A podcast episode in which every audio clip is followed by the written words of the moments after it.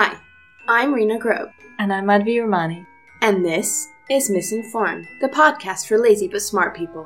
Every week, we'll be discussing a different trend or topic so you can stay informed the easy way. So, Madhvi, what's the topic this week?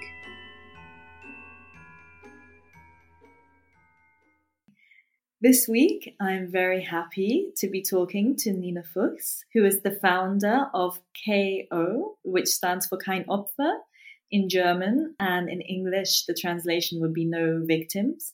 It's a non-profit organization that fights for the rights of victims of sexualized violence and works towards this grand vision of a world free of sexualized violence. Welcome, Nina, and thank you so much for taking the time to inform us about this topic in Germany, especially. Hi, thank you so much for the invitation. I'm very happy to be here and yeah, talk about these topics that are very close to my heart. Yeah, all the way from Munich, too. Yeah, I was really shocked actually looking at your website. There's this statistic that says that in Germany, of all the reported rape cases, only 7.5% result in a conviction. And that means if you include all the huge unreported rate of 85%, only one in about 100 rape cases lead to a conviction. And your organization is addressing this massive structural discrimination and systemic problem. And I just wanted to know, like, how is your organization doing this? You're working on a lot of different levels with schools, with jurisdiction, with police, with victims. Yeah, that's true. Uh, first of all, I want to apologize that our website is still only in German. You had a look at it, you've probably seen that it's a lot of text there. So, unfortunately, even though I'm a translator by profession, I didn't have the time to do that, which is a bit embarrassing. But yeah, as you said, we have so much work because for me, the only thing that will work towards change in society is a holistic approach where we can work on different levels. Like one key aspect is prevention work. That means that we go to school and talk to really young people, ideally before they become a victim or perpetrator, because this is something that we have to be aware of that in schools are not only the future potential victims, but also the future potential perpetrators. So if you can actually reach them and yeah, make something change in, in their minds, in their attitudes, this is for me just the most sustainable way of working towards that better society. So that is really, really important for me. And at the moment, we are busy with two school projects. A smaller one that is already safe in terms of financial support. Uh, we got a funding from a Munich bank that is supporting a lot of social projects. And the other one, we are still in, in the process of asking for the funding. That will be a very, very huge school project for all schools in Germany, basically. And our goal is to reach basically every teenager between 13 and 15 in the schools. So that is one really, really important thing for me. And then you mentioned also like this whole jurisdiction, police, politics. So this is also something where we do like advocacy work and our goal is to also change the law governing sexual offenses because right now it's based on this no means no. But we are convinced that we really need yes means yes and have this concept of consent really as part of this law. But I've actually been in the German Bundestag very recently in a discussion about the current law and actually my hopes are not up anymore that this will happen very soon so i think we will need a bit more patience with that and continue to work towards that. But there are so many other things in this area with the police and the jurisdiction that go wrong. So we can already focus on that for now that we can improve the situation for survivors of sexualized violence in that area for now and then maybe next year or the year after push more towards the change in the law. You just said so many things. I want to ask you about them in a little bit more detail. First of all, why do you think the German government is not willing to pass this yes means yes law, which they did in Spain and some other countries? So it's not like that new in the European Union to to have this. First of all, I think it's like typical German thing in general that they're just super slow. Yes. Everything takes ages, unfortunately. If you look in into other countries, for example, the Netherlands, I've lived there for a couple of years and I realized with other topics how fast things can actually change. So this is not the case here in Germany. things just move slowly in general. So that I think is one thing. And the other thing that I noticed in this discussion with other experts and politicians is that the change to no means no only happened in 2016. That is six years ago when we had this change. And from a legal point of view and the, the point of view of the people that actually have to work with this law, judges, lawyers, etc., the no means no regulation and the change in the law complicated things a lot. So, what I kind of heard between the lines was that they are really afraid that when you now change it again and implement the only yes means yes, that the whole thing gets so much more complex and complicated that they are a little bit afraid of how they can put it in, in the right legal way to not create too much problems this is i think is the core issue why they're super hesitant. And it's actually not only politicians that are hesitant it's also the other organizations that have actually worked in that change in 2016 and they put like i think 20 years of work into having that change. And even those people are also hesitant. I mean for me why I'm not hesitant at all. And I have to admit, I'm not in any legal profession. I don't have any legal background.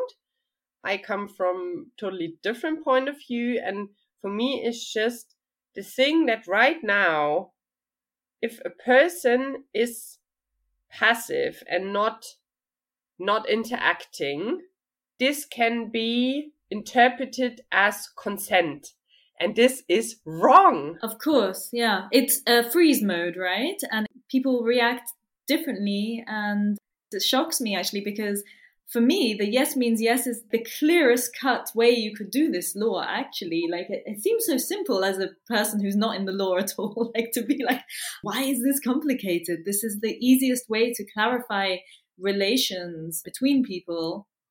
And there's also so much room for misinterpretation between people, I was reading about this very, very famous case, the Wolfpack case in uh, Spain. I don't know if you know it, but it led to massive protests. And a lot of guys just interpreted this thing as it's fine. And maybe because of like porn, maybe because their point of view is different. Also, I mean, of course, there is a lot of like rape culture and there's rapists and violence, but also there's people that just see totally different realities. Whereas if you have a communication and somebody asks you and you answer positive, that's the clearest way to clear out any misunderstanding, any ambiguity, anything. So it's really surprising when I hear that people are saying, well, this is, makes things complicated.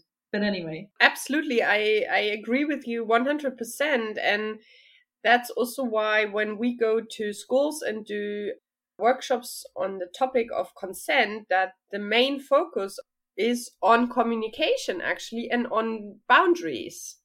Setting boundaries knowing my own boundaries but then also respecting the boundaries of others and being more sensitive with noticing the boundaries because body language mm. is so obvious. You just really have to to look and want to see it. I think that people are just not trained and not willing to notice all these signs that are there you can so easily when you have this like picture in your mind of going out in a bar and then a random guy is approaching and trying to to flirt or whatever begin a conversation you can immediately notice if the other person is interested or not. Even though the person is educated to smile politely and be polite and even if the person is not into it not to let it show because this is our education especially as women. We were brought up to be nice and polite and that stuff. But you can would still see from the body language if this is really the truth or if it's just pure politeness. So i think this is really important to train that. I think really gender has so much to do with it and how our society works and feminism has a big role to play because like you say first of all women are trained and socialized to be accommodating but that doesn't necessarily mean consent and then there's the other thing as in men just see a lot of women, and I know men are also victims of sexual assault and violence. That's also a thing. But when it comes to men and women, men just see women as like objects and something to be used for their pleasure. And yeah, it's really shocking also that no means no just happened not that long ago. I mean, I remember when I was young in London, we used to go to like nightclubs and all the men just used to touch you. Yeah. And it never occurred to me to call the police. it's just no, right? Same here. I had exactly the same experiences. It was just something you knew would happen. Mm. And it was like a lucky coincidence if you had a night where it didn't happen. This is why I personally really prefer to go to gay bars because this was the place where I knew I can go there and the chances that I just have a fun night out with no being molested or I mean, often the case when someone is trying to flirt with you and you say no, the reaction is very, very negative. So you, you're either too prude or too ugly or too much of a slut. This is the reaction you get when you, when you try to say no. Yeah. Male fragility is also a thing. Absolutely. it's horrible. And this is everything you don't have in the gay club. So this is why I always prefer to go there just because it made me feel more safe and more that I can just have fun. And what you mentioned earlier also with pornography, I think this is also really a big issue that plays into that because the mainstream pornography, and I've seen quite a lot of it, most of it is sexualized violence. Mm-hmm. I find it very violent. All mainstream pornography, I just cannot watch it. It's violent and totally objectifying and demeaning and humiliating. And it's got nothing to do with real sex. And then if you think about a whole generation of children thinking that this is sex, of course, if they're in this situation in real life, this is actually rape and assault. So it's really important to go into schools because if somebody came into my school and said, well, if somebody, I mean, we had the talk if somebody touches you, but it was always like in a family abuse situation, but not like if you go to a club and somebody touches you, call the police and this is a crime and this is what you should do. And it was totally normalized. Yeah, and that's the same with porn. It's also normalized. It's not put in this context where you actually, when you watch that, that you are informed that this is an act of violence and that is not a situation of consent, this is not a warning you're given or a context. It's just, this is like a normal situation. Mm-hmm. It should be like that. That's the message you get. And this is so harmful. And also for men, is the, the picture that's uh, shown of a man that always wants to have sex, always can have sex. This like kind of animalistic behavior, mm. always potent and willing, is also wrong and it's super harmful for men also. And when you know that already 11 year old children are actually watching that, this is really like, oh my God, it's a nightmare just, just to, to imagine that. Totally. Yeah. I think it's really interesting that you're doing, you know, from 13 to 15, and that's great age. I've written some articles about porn and porn culture and things, and talked to some other people who say, like, for example, when you're raising a child, and this also happened when I was young, you know, you had to go around and give everyone a hug and a kiss when you left somewhere or something like this. And they said, well, actually, yeah, please don't make your children do that. Yeah. Teach them their autonomy over their own body. So, like, for me, I think most ideas are set from very young, from like three to six. Yeah. What you actually should do is, especially with the topic of consent, start as early as possible like really in in the kindergarten like even before school like the age you just mentioned in a way obviously that is adequate for the age and then you should do that like basically through all this like stages um primary school and then later basically until they are maybe 16 mm-hmm. that this topic is constantly present always adequate to the respective age but the thing is we are so far away from having this ideal situation. And the big project, what we're doing is not only on consent, is also about rape drugs. And this is why I thought that we cannot go below 13. Yes. Because when you talk about rape drugs, you cannot tell a 10 year old or 9 year old. So this is why we put this age group, even though I know that probably they have already seen porn before mm-hmm. and they have already seen how it should not be without knowing that it shouldn't be like that. So I hope it's not too late, but we're gonna try. And also, what I wanted to say about Spain, um, you mentioned it also in terms of that they implemented the only yes means yes in their law, but also i know that they have done a really really great job in bringing down the numbers of femicides. And what they did was also applying this holistic approach and not only changing laws but putting this whole topic of sexualized violence femicides violence against women on a very high priority. And then like looking at it also from different angles. So they changed how they do the uh, sex education at school, for example. Mm-hmm. They changed the, they... the, way that they do the sex Sorry, education at schools because often school education is super old. I think in Germany, the current system we have now is like, I don't know, from the 60s or something. Maybe I'm exaggerating. I don't know numbers, but I know that it's super old and too old. So we really need to change like the whole system and actually make it adequate for the time we are in right now. And I think Spain did that really in a good way that they understood that just changing a law will not be the, the solution, but you have to do it on, on every possible level if you really want to achieve great results. This is also when I keep continuing talks with other organizations and politicians that I want to push them to, you know, look a little bit how did Spain do that? What can we maybe copy from them and and use also for our country to make that work? Because we also have quite high numbers of femicides here.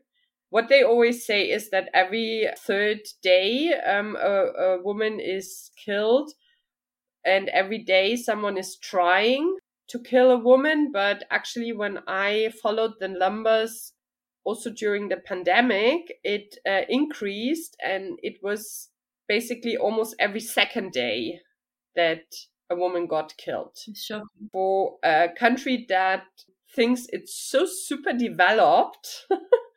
this is really really poor. Exactly. That's what's really shocking about this that this is a, a country that you think well we well, I don't think so, but a lot of people are like, well, we achieved equality, but actually murdering women like, just shows you how not valuable women's lives are considered. Yeah, and also what you mentioned in the beginning with this one conviction in a hundred rape cases. And I lived in, in Morocco for three months last year, and I talked about this a lot. Also, I was in a very international uh, women's group where we had women from Nepal, Bhutan, Bangladesh, Sudan, countries with very different culture than than Germany and all of them were super shocked because they had expected that it would be so much different and so much better in Germany and they were just so shocked when they saw that there wasn't that much difference to their own countries in that respect. Of course, we don't have to fight as women here in Germany to drive a car. Of course, there are many areas where all the women before us in the last decades have fought so hard and achieved changes and improvement. And I'm super, super grateful for every woman, every person that made that possible. But when you look in, especially in the area of sexualized violence, it's not that good and it's not that huge of a difference to other countries. And I realized, especially in Morocco, when I talked to people, how shocked they were. A lot of people, even in Germany, they don't know. I didn't know before I started to basically, I was forced, thanks to my own history, to start looking into this topic. And, and I didn't know before. I thought it was okay here? Yeah, I think this is a, an important thing because there's a real culture of silence as well around this topic. And you could see that with even the Me Too movement. All of these stories just started coming out, you know? So they were all there under this thin veneer of everything's fine. Yeah. But as soon as people start speaking more and more and more stories come out and you realize nothing has been solved. Do you do some work with victims and around silence and dialogue and things like this? Yeah, also. I always emphasize that we are not this typical victim organization. We are also not a self help group, but we do try to form a community of survivors. For example, in September, we had our first community weekend close to Berlin. And we will uh, have that every year. It was for women only, female survivors, but in the beginning I wanted to open it for all kind of survivors, like doesn't matter what your gender is. But then I realized now that we only had it for women because we couldn't find any men that help us in the organization team. And then we thought, okay, we cannot be like a 100% female team and then open it for men. That doesn't feel right. Mm-hmm. So we said, okay, for now we only can open it for women. But then we had this weekend and I realized that it was so important to create this safe space for women because thanks to patriarchy, we haven't learned to to build our safe spaces, to be in, in groups with other women, to support each other. Patriarchy did exactly the opposite, that we were basically taught all the other women are like in your competition kind of thing. You know, we are not taught these are your sisters. Mm-hmm. So I realized that for healing this huge wound that patriarchy has created in this like womanhood and, and sisterhood, we need this. So we will keep it actually for all the people that identify as female and then rather look into creating other events or spaces where then all people are welcome or maybe something we can create especially for men. So this is important to me but i think in this format it's better to keep it for women. And if we were in in Brandenburg, one and a half hours with the train south of Berlin in in a beautiful forest and at a very huge, beautiful lake where you could go swimming. And we had this really nice, huge area just for us. And the feedback we got from the participants was so special and heartwarming. And really, I had tears when, when I read them because some of them really said that this was one of the most beautiful experiences they had in their lives. And I realized that whatever issue you have, whatever you experienced, when you learn at some point that you are not alone and you're not the only one, and there are other people out there that share that experience and they share the feelings you have and the struggles you have, this is so powerful and so necessary for healing, especially in the trauma context. And I realized we have on Instagram this community that is not super big, but it's very interactive. And from that, I had this idea. I want to create this outside of the internet. I want to create this in real life that you can sit there and know the people sitting next to you have similar experiences or the same experience and they understand you and you don't have to explain yourself, justify yourself, whatever. Yeah, and it worked. It really, really worked. It was exactly how I envisioned it. And I'm really looking forward already to do it again next year in summer. So this is basically the part what I'm trying to do for the survivor community. That sounds so nice. I think we were also talking about Spain and the catalyst for a lot of what happened in Spain was because you were talking about how holistic this stuff is. One of the things is women all coming together and just saying like enough is enough and they had one of their slogans was you touch one of us, you touch all of us. And that unity is really important to foster. And also I like the the thing that's in person because like everything is connected it's like, how do we view our bodies? How are we present?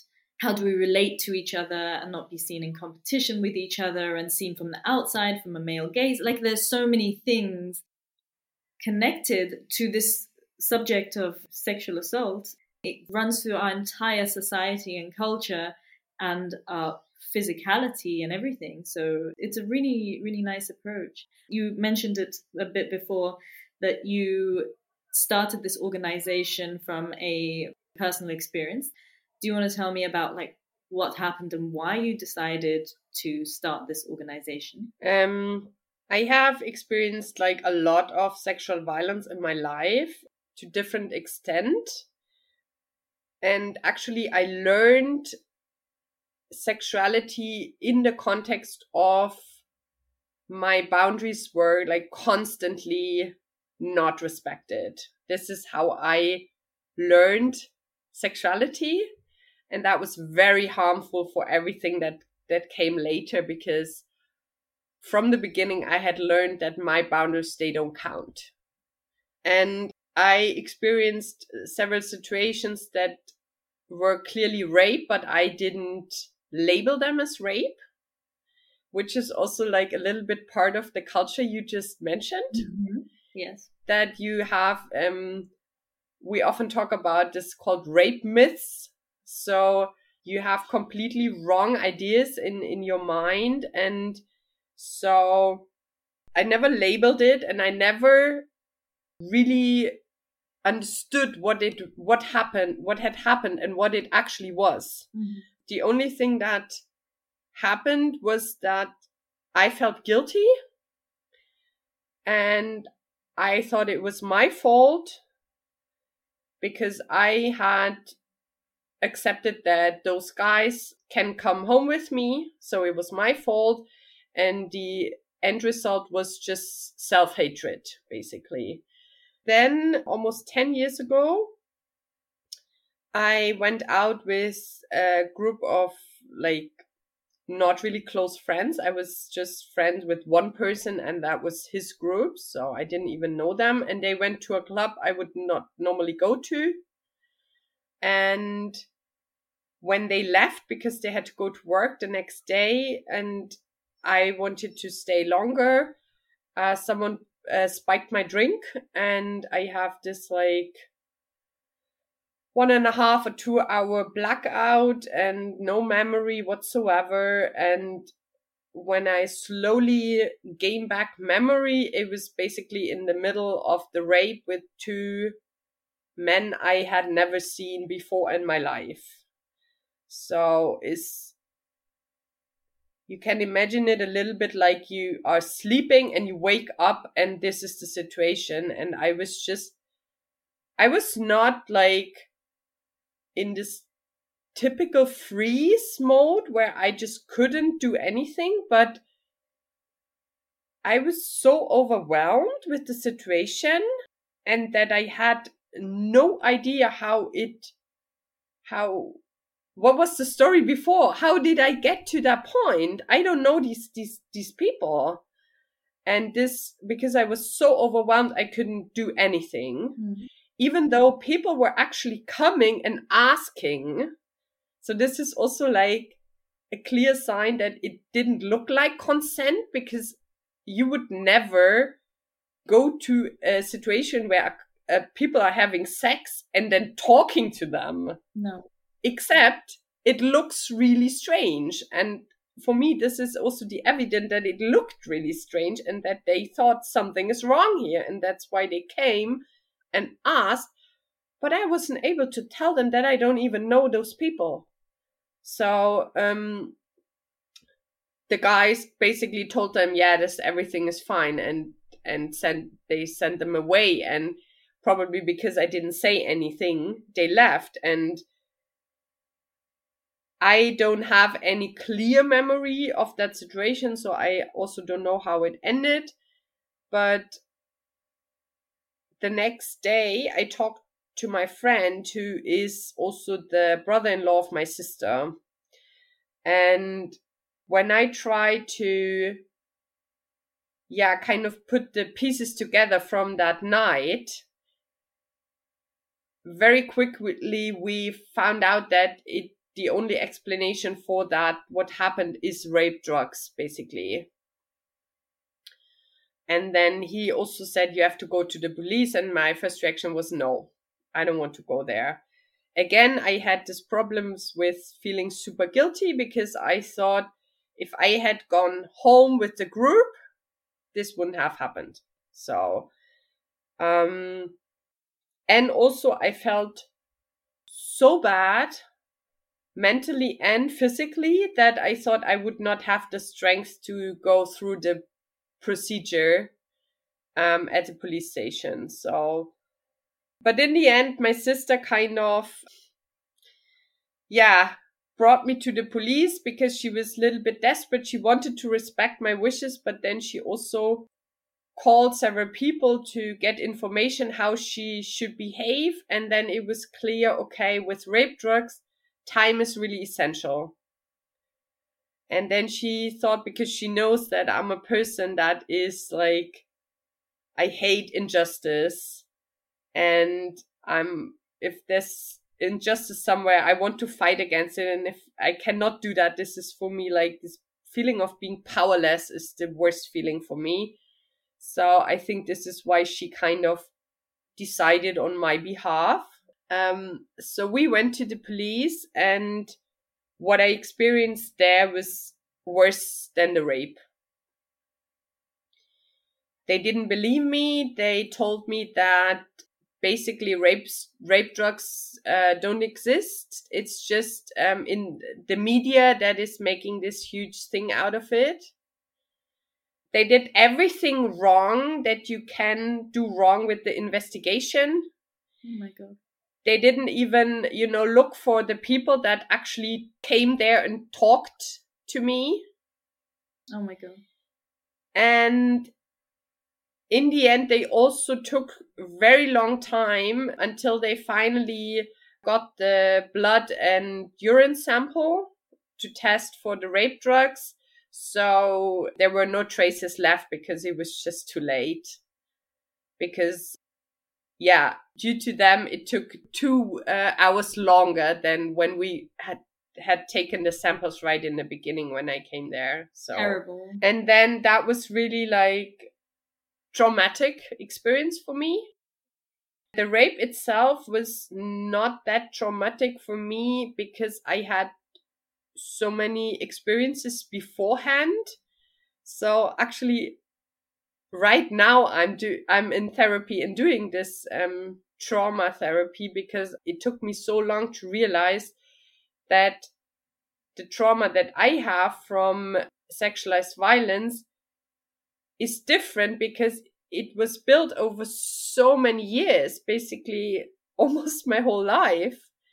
And it was not that one traumatic incident that caused PTSD.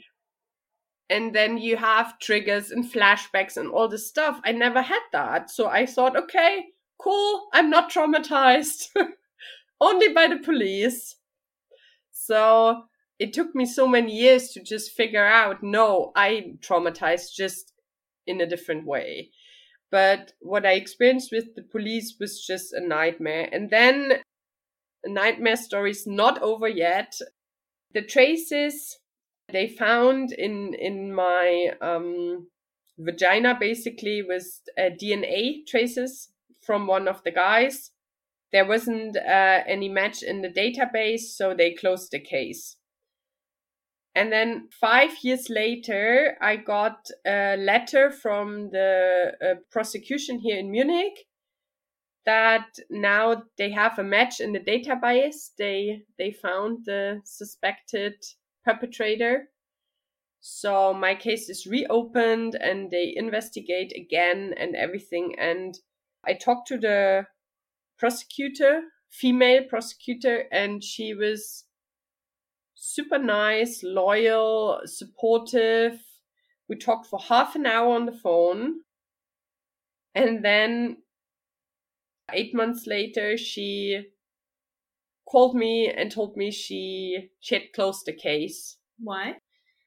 In the letter that she wrote to my lawyer with the justification for that, she said uh, it's due to my lack of memory.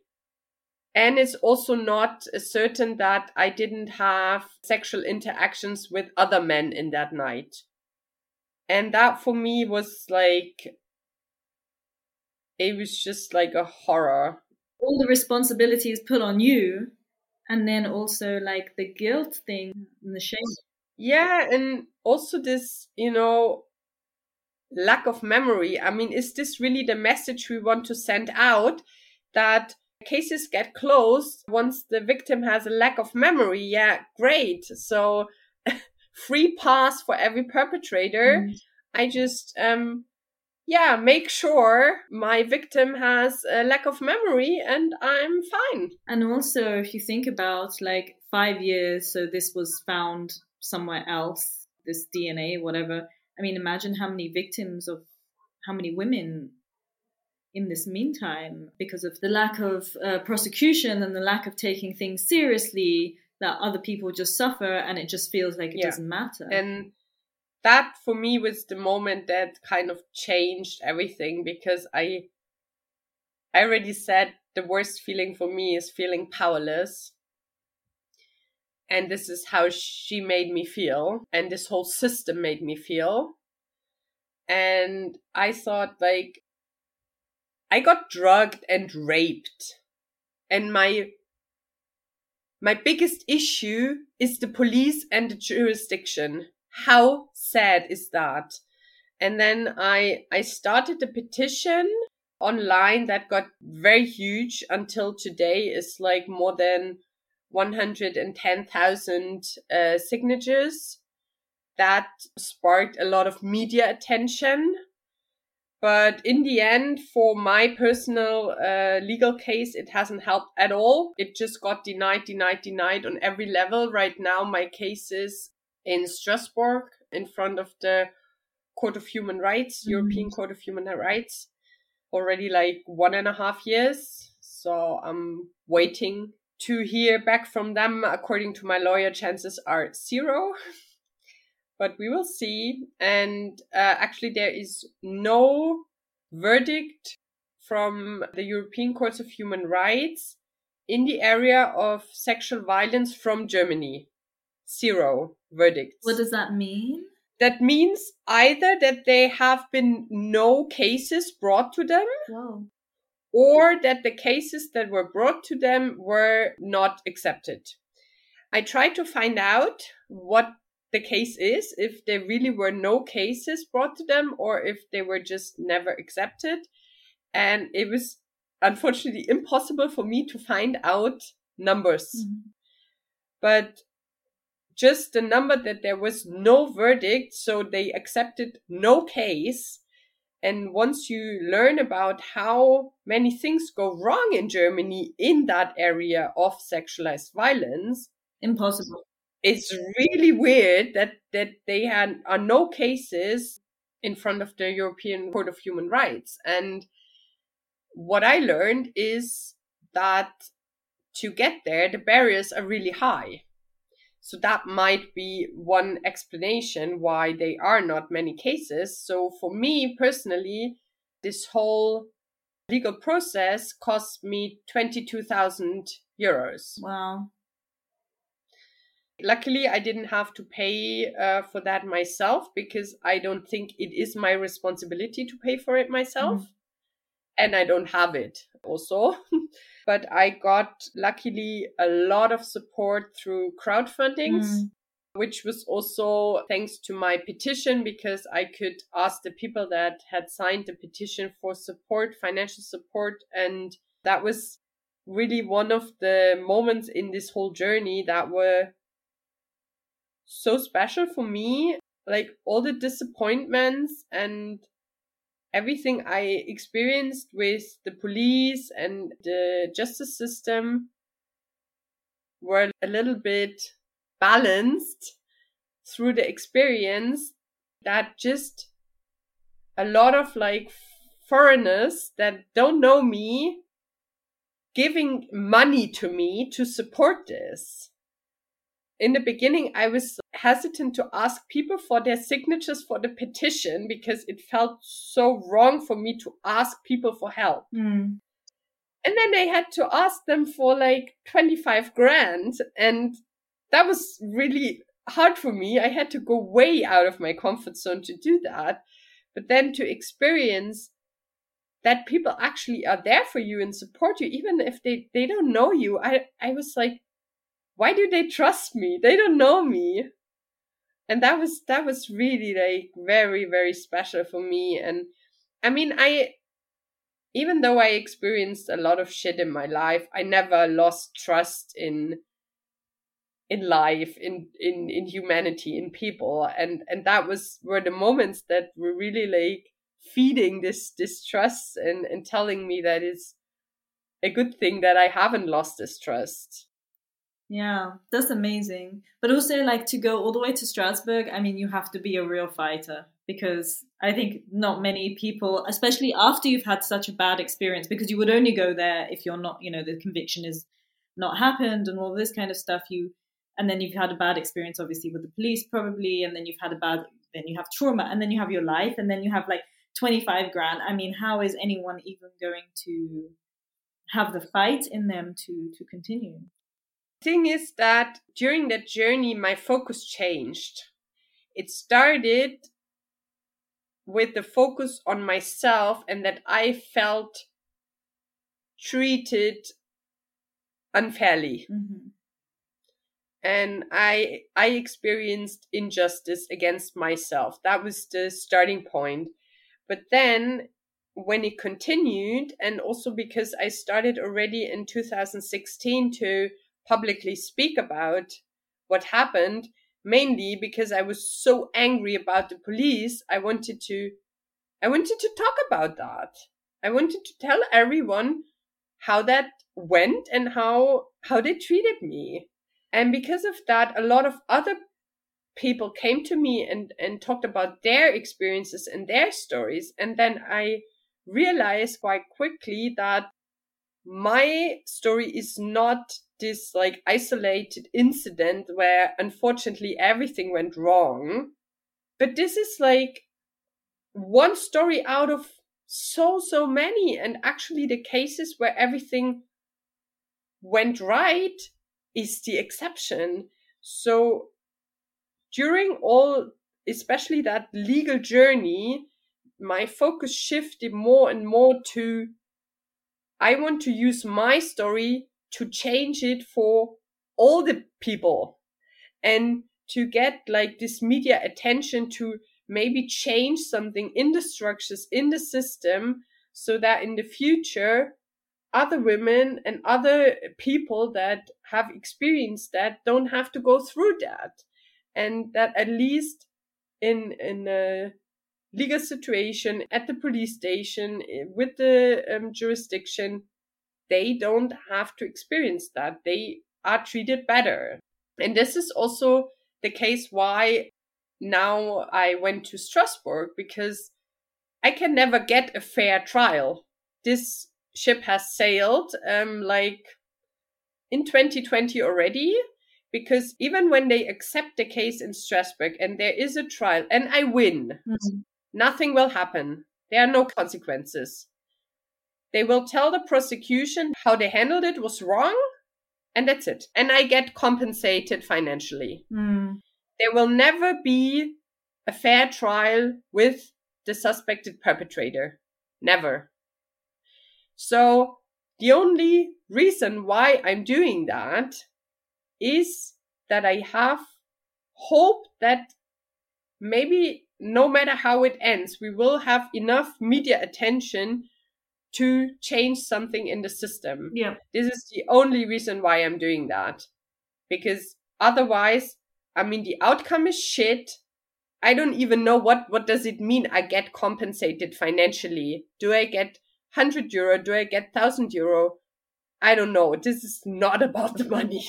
So it costs energy. It costs a lot of money, even if it's other people's money. So there would be no reason to do that.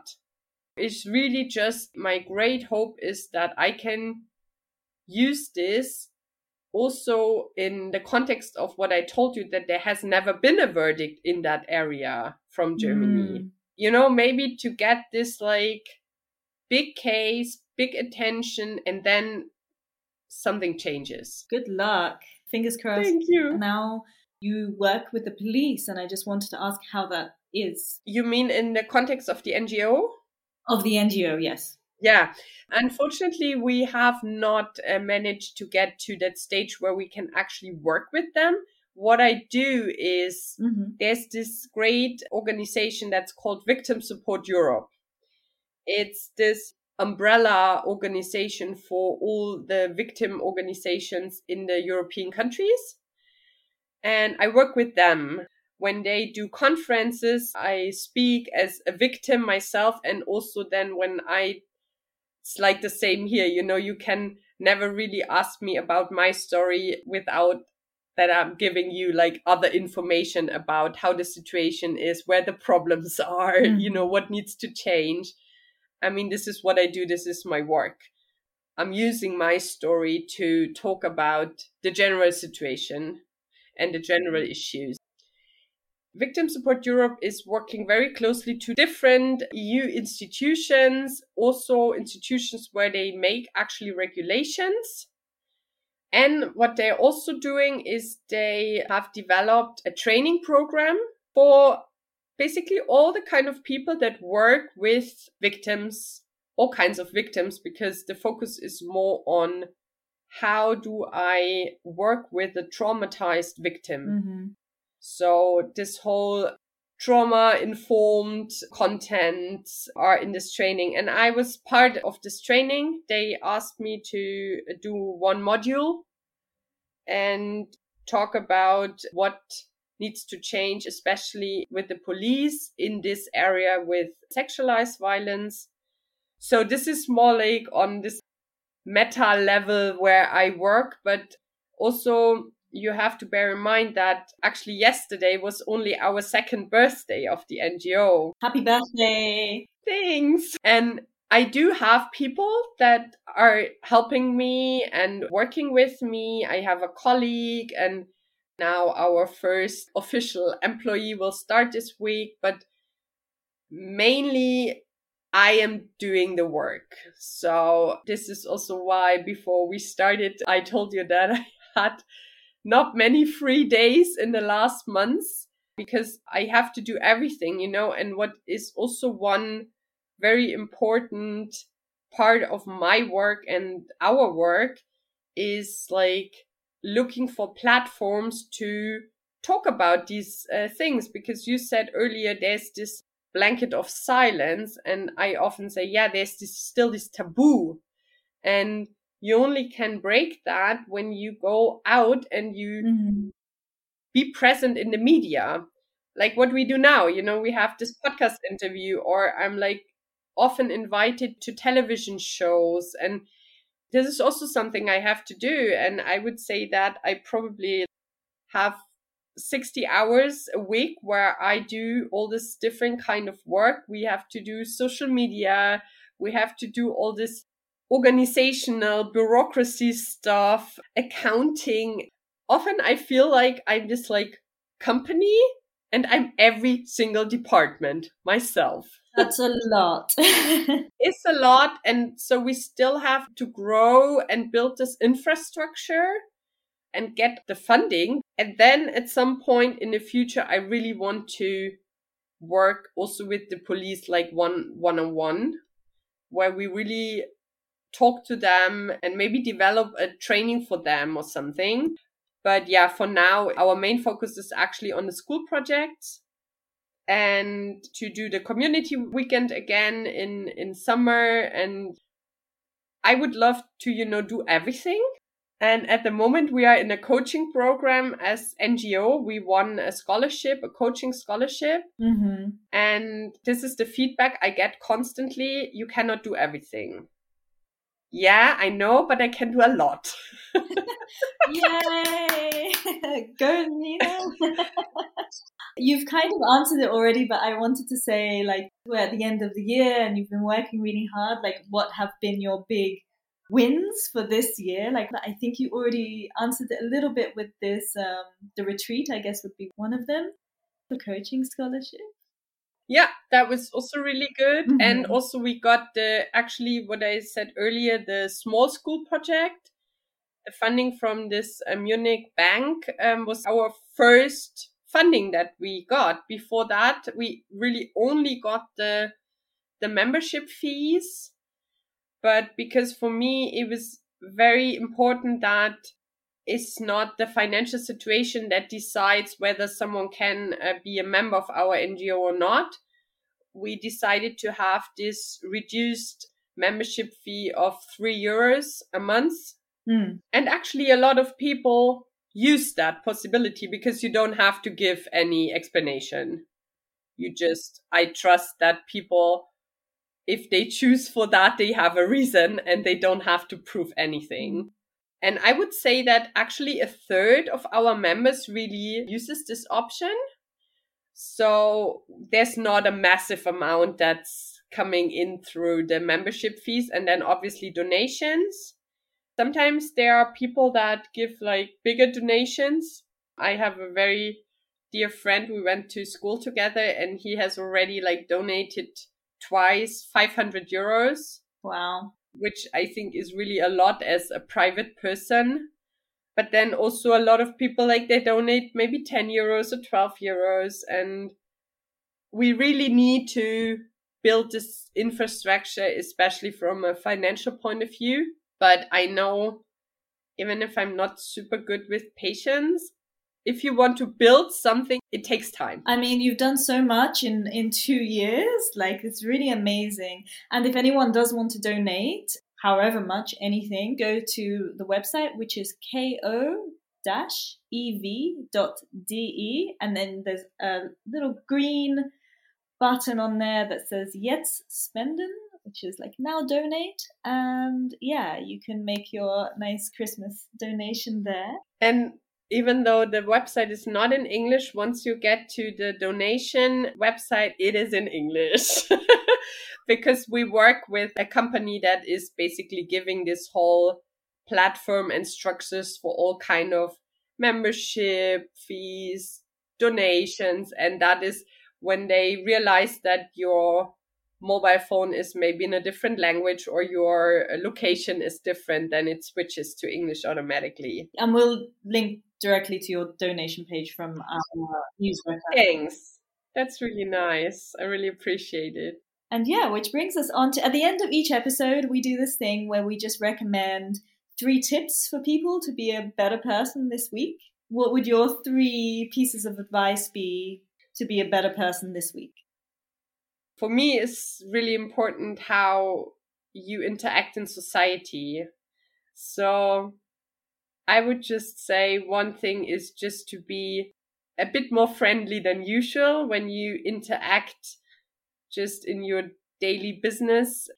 Be a, extra nice to the person that works in the supermarket or um, maybe just smile randomly at someone that crosses your path in the street, something like that, just to bring a bit more positive energy into society.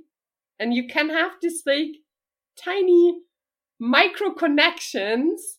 And then regarding the, the situation with what we spoke about, this topic, I would say if someone happens to talk to you about maybe some personal experience, it's so important to just listen and believe the person, not ask any weird victim blaming questions, not give any weird comments, just be there for the person and and give the person that space. And the last one, there are like many many books out there. I have one book here. It's an American female author called uh, Staci Haines, The Survivor's Guide to Sex how to have an empowered sex life after child sexual abuse. You can see it's not a very thin book. I think it gives like very good advice and something to think about. And in German, actually, the title is Breathing Out. And then it has this like subtitle that's similar to the, the English original title. And I actually really love that because you're under so much pressure with that kind of experiences and especially in the context of sex life everything's so difficult and just like breathing out is like top tips thank you very much and thank you yeah, very much for welcome. sharing your story and for all of your work that you thank do. you so much if you liked the show please share it with your friends and subscribe wherever you get your podcasts you can also help us by supporting us on Patreon for as little as 4 euro a month. Visit patreon.com slash misinformed. For links to all our sources and for our personal tips on what to watch and read, subscribe to our weekly newsletter at misinformed.substack.com. You can follow us on Instagram at the underscore miss underscore informed or email us your feedback, requests, or just to say hi misinformed.podcast at gmail.com. We would love to hear from you.